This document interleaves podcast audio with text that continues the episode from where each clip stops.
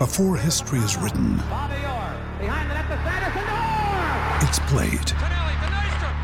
Before it's frozen in time, it's fought one shift at a time. Before it's etched in silver, it's carved in ice. What happens next will last forever. The Stanley Cup Final on ABC and ESPN Plus begins Saturday. With threats to our nation waiting around every corner, adaptability is more important than ever. When conditions change without notice, quick strategic thinking is crucial. And with obstacles consistently impending, determination is essential in overcoming them. It's this willingness, decisiveness, and resilience that sets Marines apart. With our fighting spirit, we don't just fight battles, we win them. Marines are the constant our nation counts on to fight the unknown. And through adaptable problem solving, we do just that. Learn more at marines.com.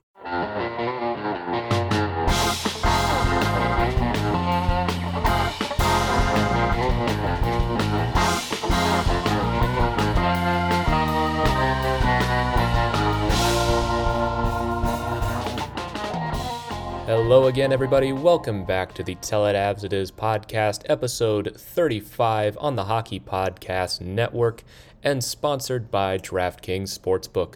Basketball teams are entering the final month of the regular season as they gear up for the playoffs. While some teams are locks to make the playoffs, others are still fighting for their opportunity to chase the most coveted trophy in basketball this summer.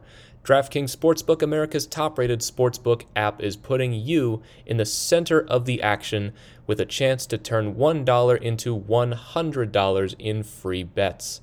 Turning $1 into $100 is simple. All you have to do is pick any basketball team to win their next game, and if that team hits just one three pointer, you will bring home $100 on just that one dollar bet. That is 100 to 1 odds on the team of your choosing to simply hit a free pointer.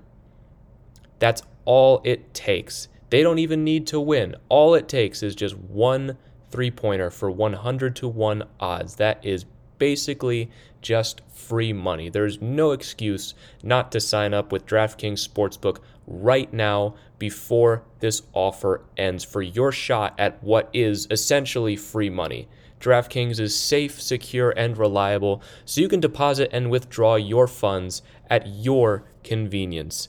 Download the top rated DraftKings Sportsbook app now and use promo code THPN when you sign up to turn $1 into $100 in free bets if the basketball team of your choosing hits just one three pointer.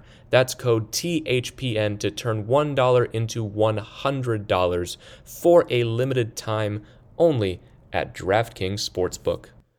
So the trade deadline is finally in the books. The Avalanche have made their moves.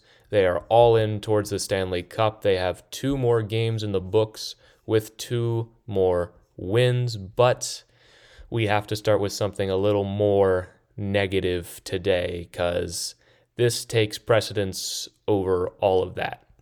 Philip Grubauer joins the COVID 19 protocol list for a positive test that was announced this morning as the Avalanche did not have a morning skate before their game tonight that just wrapped up against St. Louis, and Philip Grubauer was the one that tested positive.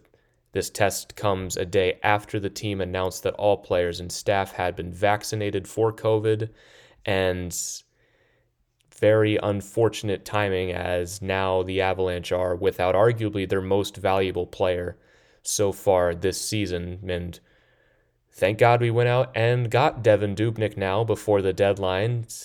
Dubnyk started tonight against the Blues. That was the plan anyway, but now it looks like we'll have to be leaning on him and JoJo, it seems, for the next 10 days, since that is normally the amount of time it takes for him to isolate from the rest of the team and wait to test negative.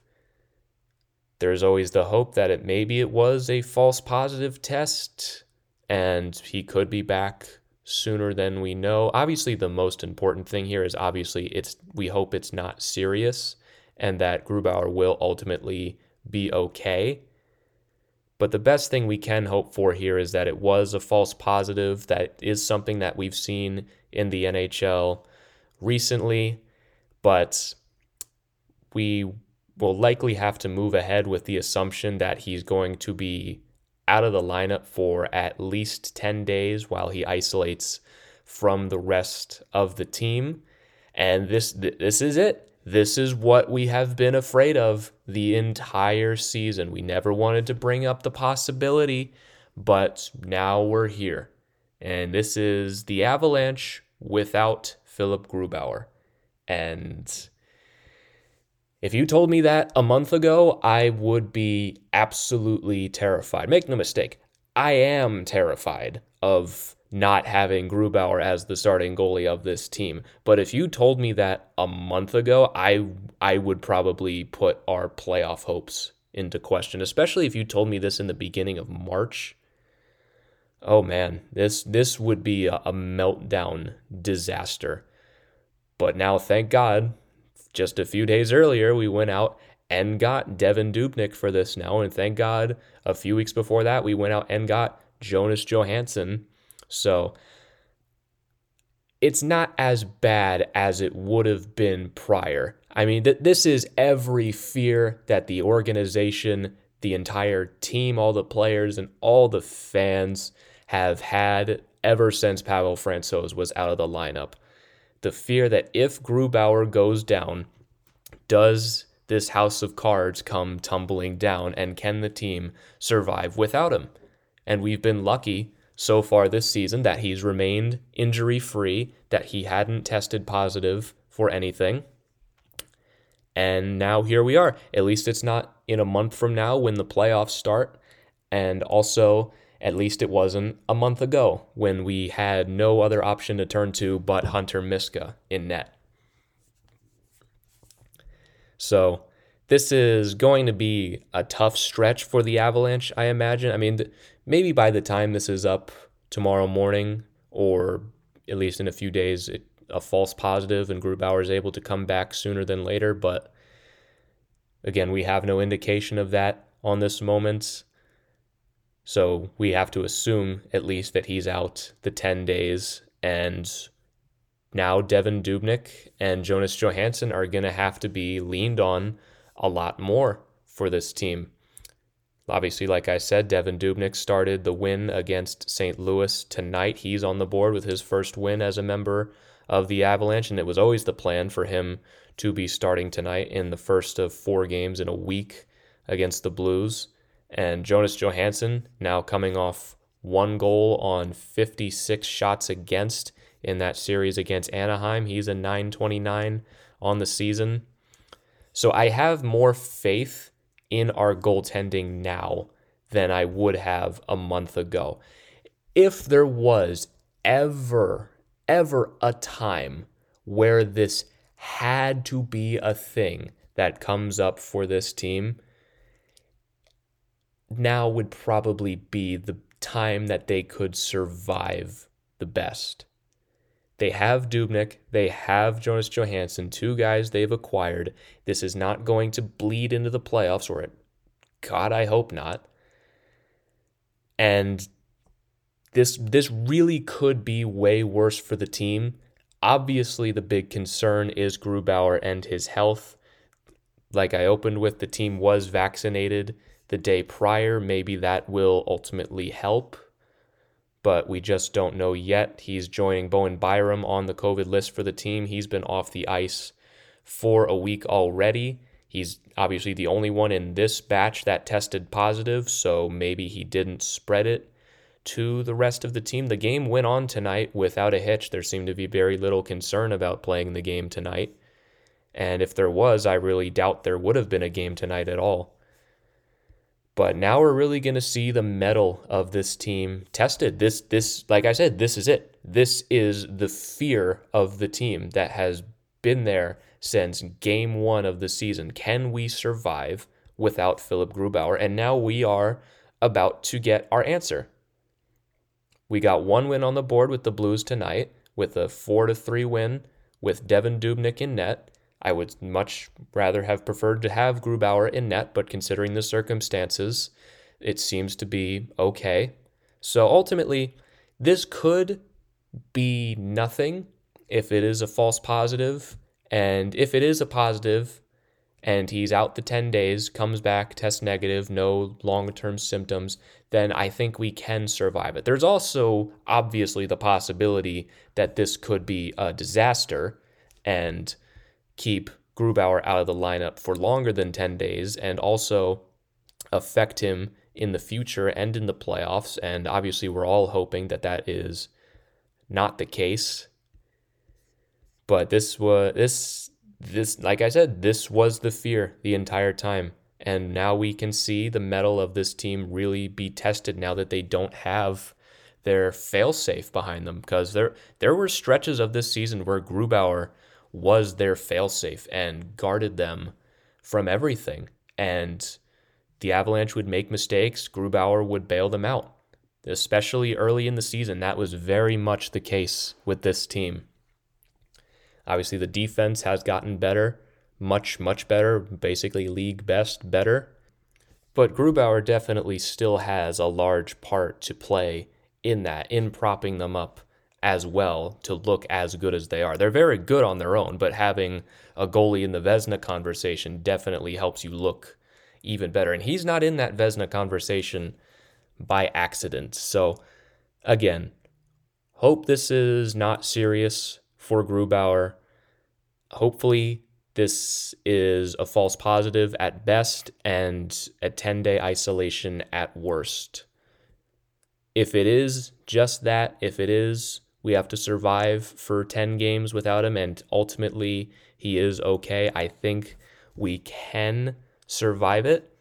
If you count today as the first day, 10 days from now would be, I believe, April 25th. So, if that is the case, the first game I believe that he could be back is the first game against Vegas on the 26th, that being on the road. He would miss the upcoming series against the Kings and the three straight games on the road in St. Louis.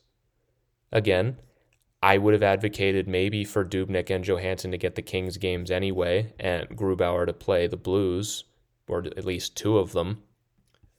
But now we can really see what Dubnyk has in store for us. I mean, this is why we got him. We got him as insurance just in case something happened to Grubauer. And if nothing ever happened to Grubauer, to at least give him more of a break and this is why we got Johansson a few weeks ago. We got we got him for essentially this scenario. And if there was ever a time, like I said, for this scenario to rear its head, now is the ideal time for it. Not a month ago when we only had Hunter Miska, and not a month from now when we're just starting the playoffs. So I think we can survive it. It's not going to be easy, but we have made the moves necessary to at least be able to win most of these games without any sort of excuses. So hopefully Grubauer can be back sooner than later. Hopefully everything ends up all right with that situation. Hopefully everything's all right with Bo Byram as well. He's been on the list for about a week ever since he's been recovering from the injury that he suffered against Vegas a few weeks ago. And right when he got healthy again, he had to be put right back on that list. So hopefully everything's all right with him as well. But on to some of the more happy stuff with the Avalanche, more of the positive things. Trade deadline has come and gone. The Avalanche have made their moves. We talked about two of them on the last episode Patrick Nemeth and Devan Dubnyk, not paying a ton to get them. And they make one more right before the buzzer at the trade deadline. They acquire or reacquire, in this instance, Carl Soderberg from the Chicago Blackhawks in exchange for Josh Dickinson and Ryder Rolston. Now, obviously, as you know, Carl Soderberg was on this team not too long ago. He was on this team for four seasons from 2015 to 2019 before he was dealt to the Arizona Coyotes for Kevin Connauton and a 2020 third round pick. That third round pick was later packaged to Washington for Andre Burakovsky. So, in a way, Soderberg helped the Avalanche acquire Burakovsky, and now we've got him back. And we really didn't pay a lot to get him, didn't give up any draft picks. The, only, the guys we gave up, Josh Dickinson, currently playing in the ECHL, switching time between the Eagles and the Utah Grizzlies in the AHL and the ECHL. Doubt we'll miss him that much. Ryder Rolston, a 2020 fifth round pick of the Avalanche, played for the for Notre Dame this season for the NCAA. One goal, five assists in 28 games. Maybe he has a future in the NHL, but who who really knows? That seems like more of a lottery ticket than anything. And now we get Carl Soderberg, no salary retained to help the Avalanche shore up their depth. And much like the Patrick Nemeth move, I really like this a lot. I mean, you know what you're getting with Carl Soderberg. That's what I like about it. Why go out and trade for some unknown fourth line commodity when you can just get a guy who you know and who you know is good and good enough in your role? You don't need to you don't need to go out and trade with Buffalo for Riley Sheahan or just for anyone in that instance to fill in a depth role. You can just get a guy you know, a guy that you know people in the locker room like, and someone you know that your coach is already familiar with. So I see no issue with that move whatsoever. He played his first game with the Avalanche tonight, starting on the second line, actually, because Donskoy was out with an unrelated illness, not related to COVID. I mean, I think it was more feeling the ill effects of the vaccine he said that had him not feeling well coming in. So Soderberg starts his tenure or his new tenure with the Avalanche on the second line with Kadri and Burakovsky. Ultimately, doesn't score a point, and to be honest, I really didn't notice him all that much. I really noticed more that Jacob MacDonald had changed his number to 26 to accommodate Carl Soderberg, and I kept getting confused every time I saw Jacob MacDonald on the ice, but you're seeing right away the benefits of getting Carl Soderberg. We got a guy to plug in for Donskoy when Donskoy immediately goes out with an illness. So you're already seeing the benefits of trading for him. Seems to plug in just fine. He played 15 minutes tonight, which is pretty normal for a guy that's going to be playing in your top nine. I'm pretty sure he switched back and forth with Brandon Saad throughout the night, but yeah, I mean, not a whole lot to say on the trade, really. It's a depth move, a guy we already know. I pretty much said most of what I need to say when I talked about the Patrick Nemeth trade. And we've all seen what Carl Soderberg can do here. He was here for four years. He had a 23 goal season the last time he was here. He had 49 points in 82 games. That time the Avalanche were the second wild, or the second time the Avalanche were the second wild card in the West and knocked off Calgary. And last year in Arizona, after we dealt him 17 goals, 35 points, and signs with the Blackhawks this offseason, seven goals in 34 games and 15 points. So maybe a little bit of a drop off in production, but not really anything dramatic. Honestly, I'd say that's about the same in production. Not good at, obviously, not very good at math, but that seems to be just about the same. He seems to have been pretty consistent over the years. I'm I'm pretty excited to add him to this team and just see what he can do. And for a million bucks, we could fit him under the cap without the Blackhawks even retaining any salary, and we're still not really up against the cap. Where we'll be able to finagle our way through the taxi squad and calling people up for the rest of the season. And like I said, Donskoy was immediately out tonight, so he immediately had to make himself useful on the second line. You could feel it right away. So again, another another shrewd move by Joe Sakic at the deadline. And man, I might have criticized the Dubnyk trade at the time, but this is literally the first game that he's been here for us, or the second game actually. But the first game he's played with us, and I'm already like, mm, yeah, no, no, that was a pretty good move. We needed something else to just because for this exact situation, for if Grubauer was ever out and now he is. And Dubnyk and Johansson are going to have to be relied on more. And I would bet Dubnyk gets the majority of the starts. And I'd feel more comfortable with that than Johansson getting them. So you look at the Avalanche after the trade deadline now. Carl Soderberg, Patrick Nemeth, and Devan Dubnyk. Patrick Nemeth still dealing with a hand issue that he was having in Detroit. It doesn't seem like he's going to be out that long, maybe just a little bit longer. I mean, we didn't get him for this particular stretch. He's going to make his uses far more felt in the playoffs and down the home stretch. And he'll probably plug in on the bottom pair with Ryan Graves.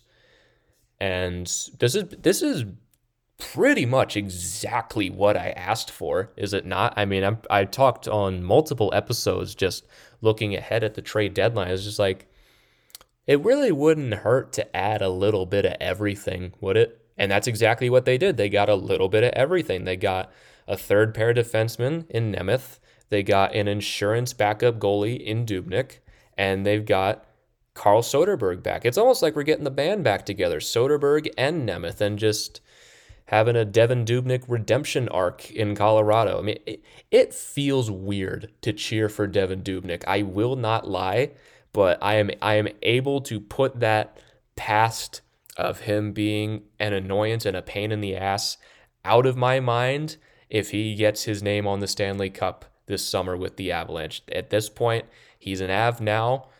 The past doesn't matter. Let's go win a cup. But I love this deadline there were rumors that they were in on Taylor Hall at the deadline and they were coming down to the wire. Ultimately, obviously, the Bruins ended up getting him for a not substantial package, but Taylor Hall ultimately had control of the team that he was going to get traded to. He had a full no movement clause, and the Avalanche, they might have had an offer on the table, might have even involved a first or whatever, but that doesn't matter to Taylor Hall. He wanted to go to Boston. And if he wanted to be an Avalanche, we offered him a contract before the season. So, I don't know. I'm not going to lose any sleep about not getting Taylor Hall. This team's pretty freaking good already. We didn't need someone to just plug into the top six. It wouldn't hurt, but we didn't need him. And there, there was rumors that they were big game hunting before the deadline.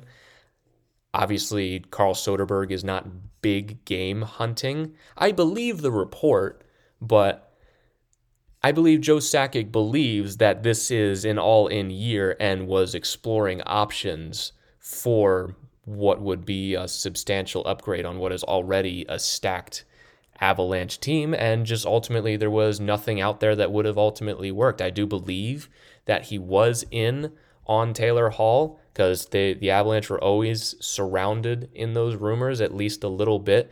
There really wasn't like huge names moved at this deadline. There was one huge trade. There was obviously the Anthony Mantha trade to Washington that saw Jakub Vrana and a first go the other way. Also, Richard Panik's contract getting attached along with a second round pick. That was the blockbuster deal of the day that came out of nowhere at 3:30 Eastern time when all the trades in the queue were being cleared out, but really wasn't any like big game hunting, at least on the final day. I mean, Taylor Hall was traded at midnight before the deadline. That does that to me that doesn't even really count as a deadline day. So it's not like they missed out on anything. This was a pretty dead deadline up until the Anthony Mantha deal. There was up until that deal, there was one, two, three, four, five, six, seven, seven trades. So before three o'clock, there were literally just a measly seven trades. One of them being the Vegas Golden Knights acquiring Mattias Janmark from the Chicago Blackhawks in exchange for a second and third round pick. And that concludes your West Division arms race because Minnesota did nothing, St. Louis did nothing, the Ducks sold a few pieces, the Sharks made some moves.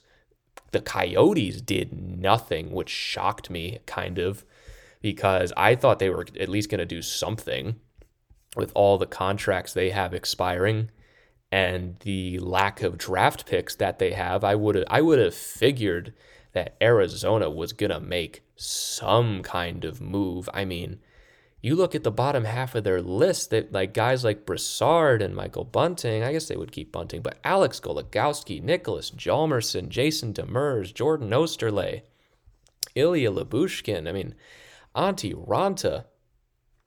They didn't they didn't do anything. They literally did not make a single trade. Their last trade was in December when they traded Derek Stepan to Ottawa. And that was it. entirely.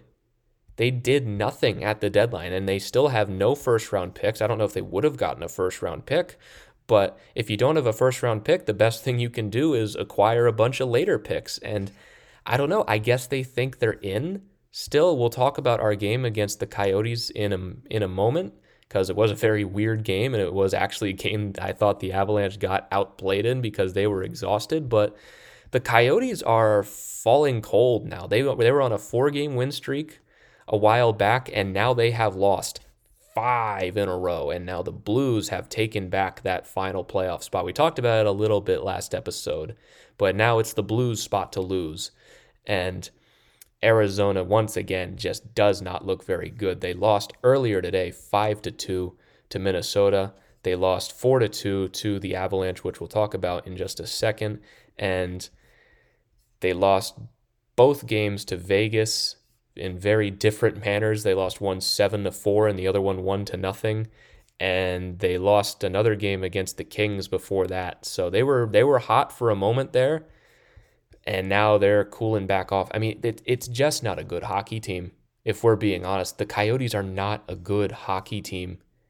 And I don't know what management is seeing there that makes them want to stand pat and not want to at least try to get more draft picks. Because how many of those guys are re signing? I mean, really, how many of those guys are re signing? Like C- Conor Garland's name was on the market. That's the one guy where I'm like, no, you don't trade him. But like everybody else, like Brassard, there was there was no market for Derek Brassard, none at all for a guy with 16 points for just as like a depth center. No one would have wanted Niklas Hjalmarsson, who analytically is one of the best defensive defensemen in the league, or at least he was a few years ago. I haven't checked recently, but I doubt it's dropped off that much. No one wanted Alex Goligoski. Like, just no one wanted any of these guys, or did you not try? And I know I'm talking a lot about the Coyotes here, but I really am just surprised that they did nothing. But what I was talking about, getting back on track, was Vegas acquiring Mattias Janmark from the Blackhawks, and that being it. I'm surprised Vegas was able to make any move at all. Their their cap space now, this is not a joke, is $34,000. They are quite literally up against it. Very, very up against it. They have to be very, very careful with their call ups. Now, obviously, in the playoffs, cap space doesn't matter. So we're not going to be able to get lucky against them if we do end up playing them and have them ice 16 skaters because of the cap. That's not going to happen, but that's all they did, Mattias Janmark, and that's not going to be a move that all of a sudden makes them equals with the Avalanche. I mean, it it gives them some depth, just some increased depth. It's not like Janmark's a bum. He's going to probably play third line, I would guess, probably third line wing with Tomas Nosek and Alex Tuch, which is pretty good. It gives Vegas some solid depth. I mean, obviously their top six is very decent, but it do, it still doesn't match up with the Avalanche. And the the Avalanche made the most moves out of anybody in the West, and it's not like they were swinging for the fences type of moves. It was just defensive depth, goaltending depth, and offensive depth. And Vegas only made one of those moves. And the, for the Wild, they did nothing. That doesn't surprise me. I think this this season is playing above expectations, and I think they know that they're not going to get out of the West. I think they're hoping that they can win a round, whether it is against the Avalanche or the Golden Knights. But I think I think they know they're not going to be representing the West in the final four this season. So they're plenty happy to hold on to both of those first round picks and the the first and third they got from Pittsburgh in the Jason Zucker trade last year and just take the momentum from this season whether or not the playoffs are a success or not for them and try to build up stronger for next year and continue to build that prospect pool. And for the Blues, I think they I think if they lost those games to Minnesota, I think Mike Hoffman would be on another team right now. But ultimately, since they did win and look pretty damn good in doing so, they beat Minnesota nine to one in one of those games. And even even against the game, even in the game tonight, which I'll get to after I talk about the Coyotes game first, the Blues still looked good. they look like a, a desperate team that still wants to make that final playoff spot in the West. They haven't given up whatsoever. I don't think it was good enough for Armstrong to buy. I don't think any of that management buys that this is a cup contending team, but they want to make the playoffs. And it would only have hurt them to trade Mike Hoffman. And it, it would have been a tough sell to miss the playoffs this season. So I understand why they did nothing. They were connected to Taylor Hall as well. That really didn't make a ton of sense unless they believe that Taylor Hall was just magically the solution here, which he very much would not be because I've had this conversation about Taylor Hall is that if you're expecting a game breaker, you're not going to get it, but you're also not getting a bum. I'm not talking about Taylor Hall on this show. I've talked about him enough in the past two weeks, but that's it for the Western arms race. Yeah, Vegas got Mattias Janmark. Ooh, I'm, I'm terrified. I'm shaken in my boots at the prospect of having to play Mattias Janmark. And I'm sure I'm sure they're absolutely terrified at the fact that we got old Carl Soderberg back and ooh, Patrik Nemeth, yeah. I'm sure that really changes the dynamic of the the playoff series, or at least the alleged playoff series that's coming up in the second round. But that really wraps up the trade deadline, especially in the West Division. Obviously, there there were other moves made. Uh, the big one being obviously the Mantha deal to Washington, but as much as I would love to talk about my thoughts on that trade, this is not a Capitals podcast. This is an Avalanche podcast. So that pretty much wraps up the trade deadline. Little more of a dud than I was expecting.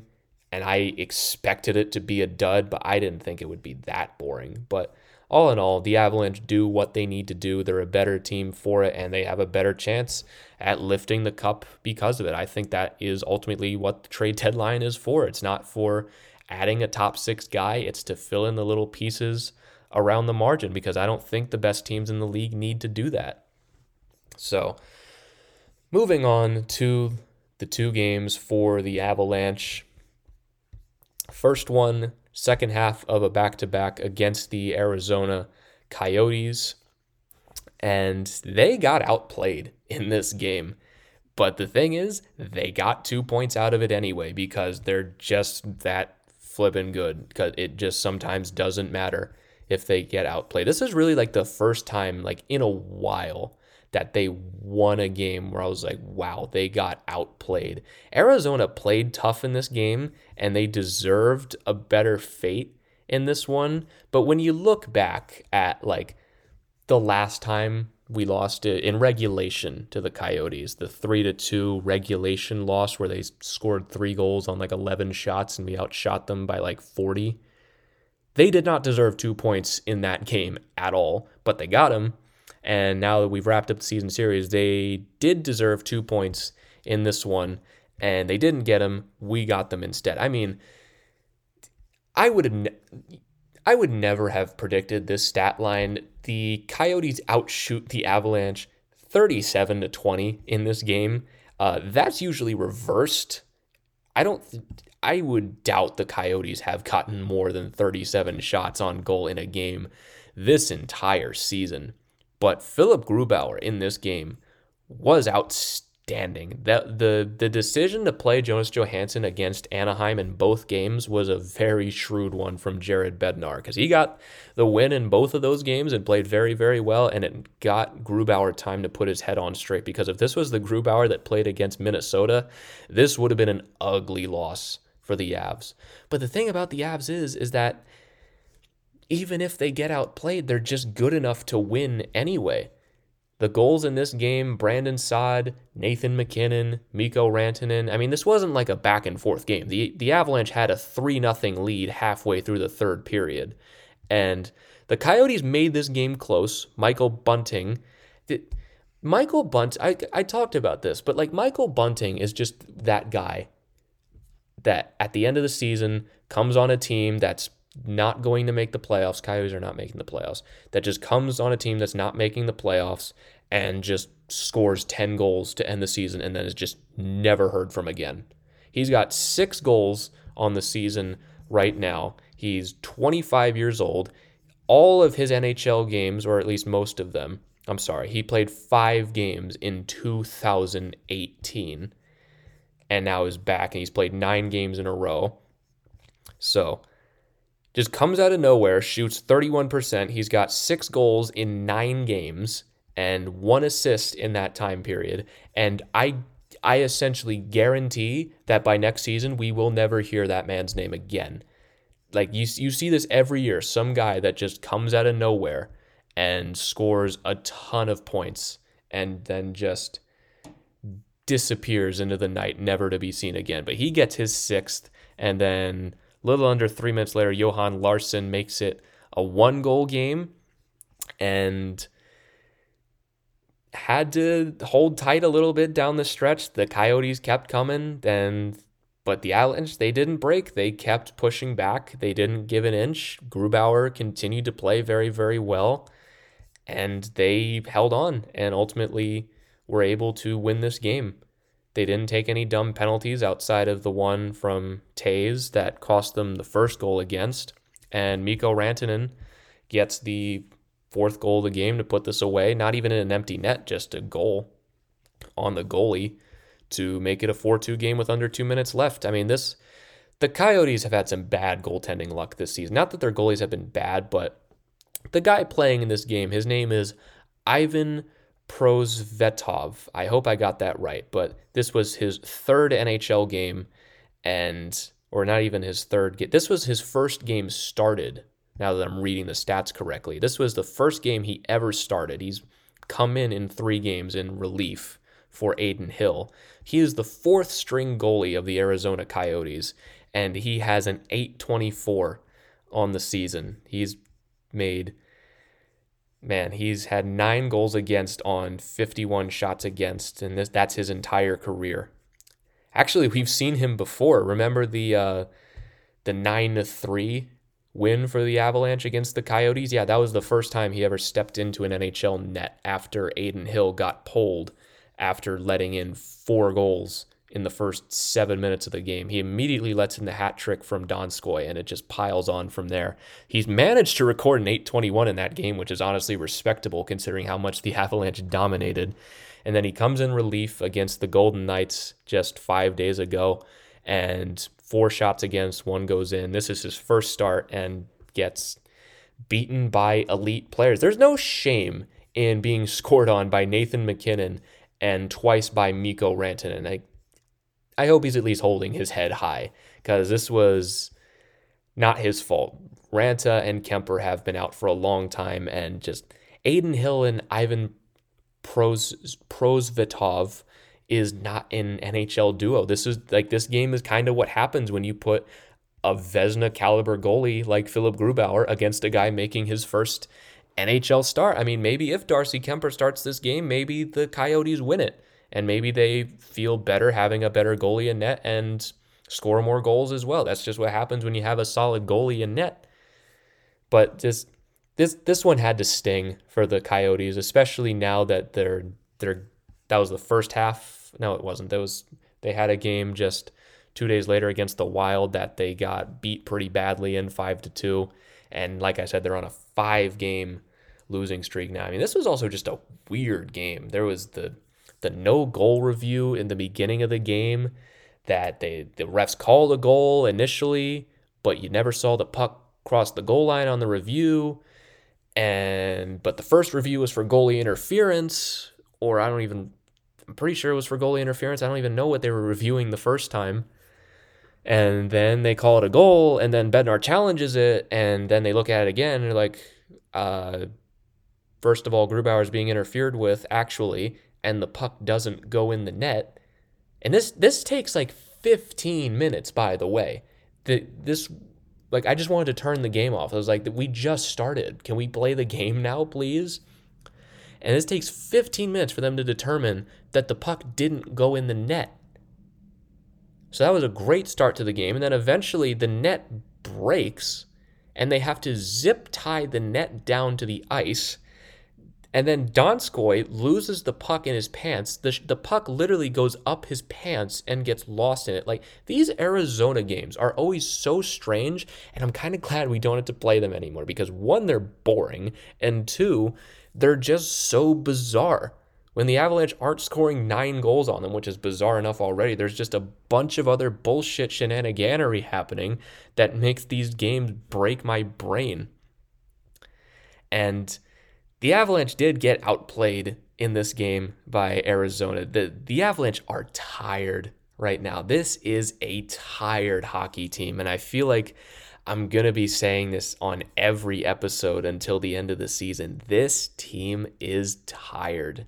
They are very very tired. You can you can see it on the ice now. Like they still have their speed, they still have their skill, and that's why they're still getting wins, and that's why they're now on a four game winning streak. But they are they're struggling. They really are struggling on the ice. You can you can see it.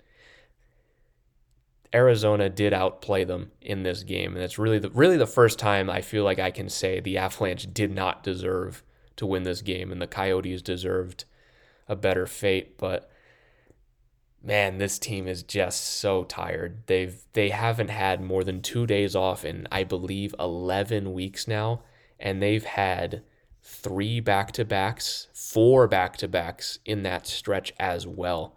That's 4 back-to-backs and 0 times do they have a 2-day break in between. The only time they're going to get a 2-day break, 2-day break from now until the end of the season is when the season is over the last game they play against the Kings on April 8th. May, hopefully there's a little bit of a break between then and the playoffs. I would assume so. I think they the NHL like today moved a Vegas Sharks game to like May 10th or something. So that should at least push the West playoffs back a little bit. So they'll they'll, they'll be able to breathe a little bit after that, but it is going to be a slog from now until the very end of the season. Like,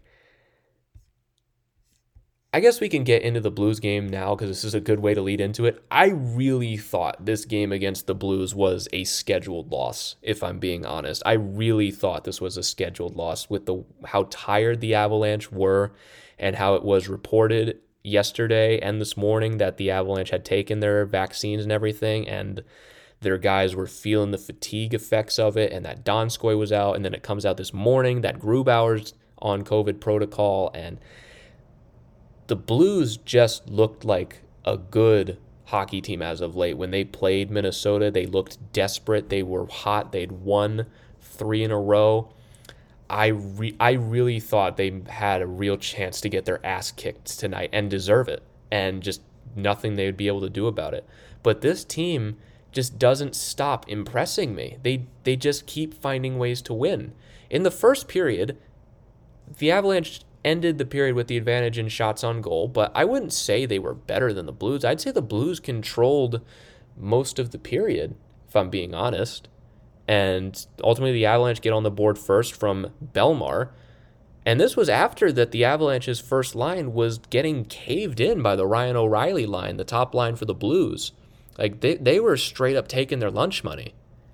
And the fourth line was phenomenal in this game and ultimately makes up for that because I was saying earlier, it's like you you stifle the first line and then almost almost like a pattern, the fourth line or the third line starts firing and scores two to three goals in that game. You you saw it against Vegas as well when they put their effort into shutting down MacKinnon, Rantanen, and Landeskog ultimately the Avalanche won the game 5 to 1 because they didn't need those guys to produce because their depth went toe to toe with Vegas and scored 5 goals on them. And that's the same thing that happened here. Bellemare all of a sudden is scoring at least every 5 games. He's got his 6th goal the season. Liam O'Brien had a very nice assist on it. Liam O'Brien had a very nice assist on it, the guy we can't stop ripping on and like I just I don't even know what to say at this point. Like it's you cut off one head and one just grows back stronger and just bites you in the back when you're not expecting it because you you it's what I've talked about before on the show. It's like how do you beat the Avalanche? You so okay, you stifle that top line. Okay, here's Pierre Edouard Bellemare on a one timer, and here's JT Compher to score later in the game. Like they just they don't stop at all.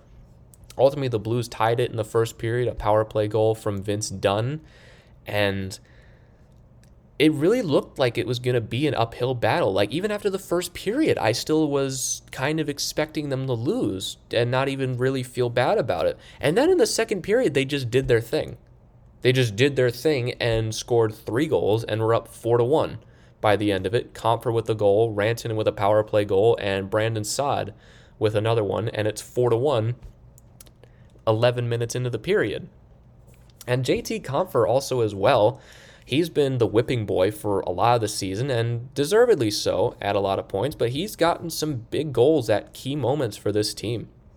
You go back to that first game against Vegas that they won 5 to 1. He got a big goal in that one too. He gets a big goal here to put them up and again, Liam O'Brien with the assist, his first multi-point game I think of his career in the NHL. So that almost guarantees that he's going to be sticking around after this game as well at least until the rest of the lineup gets healthy.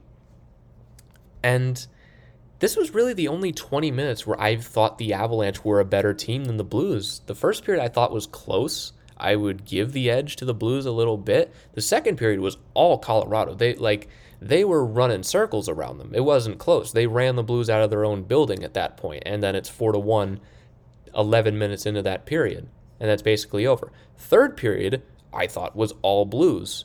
They get a goal from Mike Hoffman basically six minutes in that makes it a two goal game, and they kept the pressure on the entire time. They get another late goal again from Mike Hoffman, this time a power play goal, and it's a one goal game with just about three minutes to play.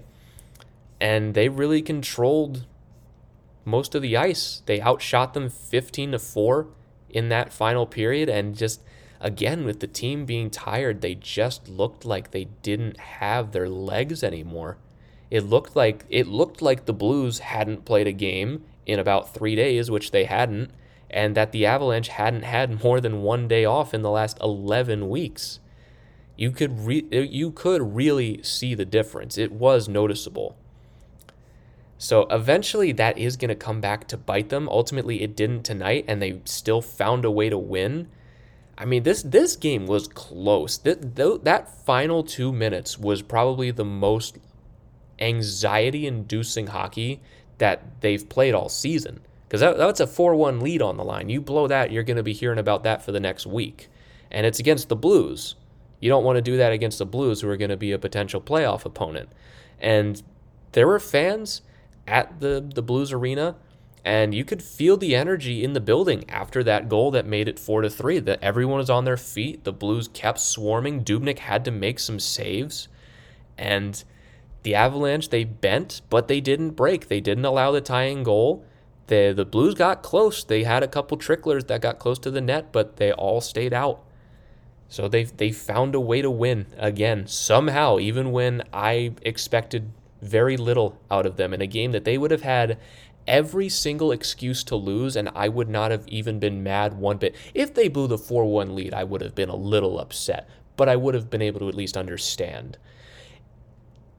But just coming into this game, I would have completely understood if they didn't win. But they did. They still did, even without Donskoy, even without Grubauer and the uncertainty surrounding Grubauer, even with a lot of the exhaustion that comes from playing all their games and the exhaustion and fatigue that comes from the vaccine. I mean, Liam O'Brien was saying after the game, like, yeah, there were definitely guys that were feeling the effects of it, but we gutted it out. And like, that's heart. That is heart. Like, that is just gritting your teeth, playing through the fatigue and the pain, and getting a win against a desperate team. The Blues are not a bad hockey team. They were on a bad stretch for a while, but I think they're figuring it out. I don't think this is a bad team. And these are the kind of games that you have to win. And it shows a lot of heart that they got two points out of this one. They bent, but they didn't break. They have no quit in them whatsoever. And that that's what's going to carry them far in the playoffs. That's why when I predict this team to win the Stanley Cup, it's not just looking at how good Nathan MacKinnon is and how good Kale Makar is. While that certainly helps, what I've seen on the ice from this team is heart and cohesion and just a belief in themselves that they can do this. And I know it's the regular season and you shouldn't put a ton of stock into it, but this team just feels different. And it's stuff like that that makes it feel different. And it, this does feel different from the Lightning from a few years ago. I'd watched Lightning games. The Lightning weren't really able to come back in that season because they were never down. They never had to like overcome adversity in that season. They dominated from puck drop on the first game to game 82. And the second Columbus hit them in the mouth in the playoffs, they couldn't respond because they didn't know how because they'd never had to deal with anything. This Avalanche team has had to deal with a lot this season. And even though their record might not show it, they they had to deal with a lot of injuries at several different points in this season. They had to deal with inconsistencies through the majority of the season, essentially half of the season. It really wasn't until March that this team really turned into a juggernaut. And they've had to find ways to win. They can win these tough, grit your teeth and bear it games. They can win those games against the Ducks that are low event hockey that require a lot of discipline and defense to stay focused. They can win those 9 to 3 games against Arizona. They can win any contest of skills and they can win any contest of wills. That's what makes this team feel different to me. You don't see that very often. It's a it's a very perfect combination of just everything that makes a championship team. I don't see anything fragile about this team. Even when this team is down and losing, they manage to at least find a way to come back. And if they don't win it, to at least stay in it. If they're up four to one and all of a sudden it's four to three, they don't panic. They they stay in it and they keep playing their game until the final horn sounds. That is what makes this team special. And that's why I think they are going to win the Stanley Cup and why I'm not even afraid of jinxing them when I say it because I believe it with every fiber of my being that they're going to do it. Now, I, I, my only hangup is when you get to the final four, everything is completely thrown astray, and all the the norms of previous seasons are thrown away as you don't you'll have no idea who your opponent could possibly be. But at least in the West Division, I have full confidence that they're going to get to that final four. And I don't think anyone's wanted to have this conversation, but it looks like the Avalanche are going to win the President's Trophy. It looks like they're going to do it. And I don't really care. I don't even really think I would even call it the President's Trophy this season because it's the best record in the league, but there's really four separate leagues this year. Like the each division is essentially a different league. Like the two teams at 60 points are Washington and Toronto. We we haven't played either of them once and we never will. Now the Avalanche are at 64 points in 43 games. They're the only team in the NHL to still be in the single digits for regulation losses. And they have a 744 points percentage this is very much happening. They are very much the favorites to win the President's Trophy unless Washington or Toronto or even Vegas or Carolina or I mean it's a my god, look at this. This is just a clusterfuck of teams right here. It is after you get from the Avalanche at 64, Washington at 60, and Toronto at 60, it is one, two, three, four, five teams tied at 58 points from Vegas all the way down to Florida. And then you got Pittsburgh there at 56 points. This is a mess. I mean, the Avalanche, that's probably the most separation I've seen in the President's Trophy race this entire season. But that that's what I'm talking about. You don't have the the games against each other to push them further. Like if we played Washington twice this season and beat them twice, we'd have an extra four points on them, and they'd be four points back as well. So you're not going to see that separation. So I don't even know if I'd put any stock into the President's Trophy this season, whether the Avalanche win it or not. But people like to talk about the President's Trophy as a curse. As someone who's grown up a Washington fan, I've seen it, but I also don't believe it exists. Also, if you want to talk about like curses and conspiracies about the President's Trophy, uh, the last time a President's Trophy team won the Stanley Cup was a shortened season. Yeah, the 2013 Blackhawks. They won the Stanley Cup in the lockout shortened season. They were the best team in the league by a mile, and they went through the playoffs. It wasn't easy, but they they marched through the playoffs and got that Stanley Cup out of it. That was the last time that there was a shortened season in the NHL and also the last time that a President's Trophy winner won the Stanley Cup. So, to me, you can take your curses about the President's Trophy, ball it up and throw it right in the fucking trash because it means nothing to me. This team doesn't like it's a mental thing. The President's Trophy curse, if you want to call it that, is all mental.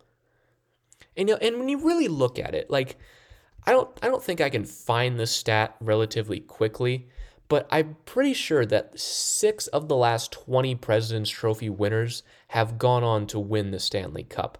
And I know it hasn't been recently, but that's still a, a sizable percentage. That's not nothing. That's that's basically 30%. I don't know if I would be able to find what that exact number is, but it's not nothing. I mean, it's just because it hasn't happened recently in the NHL that people all of a sudden look at it as a curse. Because, I mean, it, it doesn't help that it hasn't gotten out the second round since 2015, but that's that's going to be an outlier in a few years. That's not going to last forever. I mean, if you look at it recently, I mean, let's look at it. Last team to win the Stanley Cup and the President's Trophy in the same season was the 2012 2013 Chicago Blackhawks. They were the best team in the league by a country mile. So let's look all the way back to 2000, ironically, the last time the Colorado Avalanche won the President's Trophy. And what did the Colorado Avalanche do in the 2000 2001 season? Oh, right, they won the Stanley Cup. And then what did the Detroit Red Wings do that next season when they won the President's Trophy. They won the Stanley Cup. Ottawa won it the next year. They lost in the conference final. Detroit wins it the next year. They lose in the conference semifinal. Detroit wins it the year after the lockout. They lose in the first round. Buffalo wins it the next year. They lose in the conference final. Detroit wins it in 2007 08. They win the Stanley Cup. And then First round loss for San Jose, first round loss for Washington, Stanley Cup final loss for Vancouver, first round loss for Vancouver, then the Blackhawks win the cup. Now we're in this current drought, I guess. Last time it happened was 2013. You go back to 2000, you have one, two, three, four. That's more than most teams. I know, and there was that stretch, that little four year stretch where Vancouver goes to the Stanley Cup final one year, and then the three President's Trophy winners surrounding them have first round losses. But I just don't believe this is a thing. I believe it's such like a just a mental thing that there's just extra pressure on a President's Trophy t- team to win the cup. Uh, there should be equal pressure on you whether you are the the best team in the league or the worst team in the playoffs because at the end of the day, you're all playing for the same prize. You shouldn't feel more or less disappointed that you were eliminated or happier that you won the cup based on whether or not you won the President's Trophy. It's just such a meaningless award. It's the best team in the regular season, and the best team in the regular season is probably going to have the best shot at winning the cup because they were a very good team. And I don't even think they should be handing out a President's Trophy anyway this season. Like I said, it's, this isn't a, a normal season. There's not the same kind of sample size. Like, okay, Colorado beat up on the Ducks and the Kings and the Sharks. better than the Capitals did against the Sabres and Devils. Actually, the Caps have beat up very badly on those two teams. But regardless, you don't have that same sample size. Washington's not playing Anaheim or San Jose, and we're not playing Buffalo or New Jersey or Washington. So we don't really get that fair kind of matchup. Like maybe we just match up better against the Ducks than we would against the Devils. Like it's just it's kind of pointless. It's going to get handed out. It's probably going to be the Avalanche, and I'm probably not going to care because it really doesn't matter this season. Maybe we win it anyway in a normal season, maybe we don't. But like the President's Trophy just gets such a big deal put on it, and it to me it just doesn't matter. It really just doesn't matter to me one bit. And it's not going to matter this season whether the Avalanche win it or not. I fully believe whether they're first in the race or second in the race or whether they finish second in the division, that they're going to win the Stanley Cup. I fully believe that. If they don't do it, I will fully accept being wrong. But I'm willing to pu- I'm willing to put it out there that I believe this team's going to win the Stanley Cup. President's Trophy curse be damned. I don't care. I think they're going to do it. Man, that was a little more of a rant about the President's Trophy than I was expecting, but I think that is going to do it for me today on this edition of the Tell It Avs It Is podcast. Thank you all so much for listening. Follow me on Twitter at GYoungsNHL and follow the show at Tell It Avs It Is. I have been your host, Griffin Youngs. Thank you so much for tuning in. There is no show without you, beautiful people, and I will catch you next time after the Avalanche have a few more games in the books, or at least one more against the Kings and another one on Sunday night against the Kings. Enjoy the games, guys. I will talk to you then. Have a great week.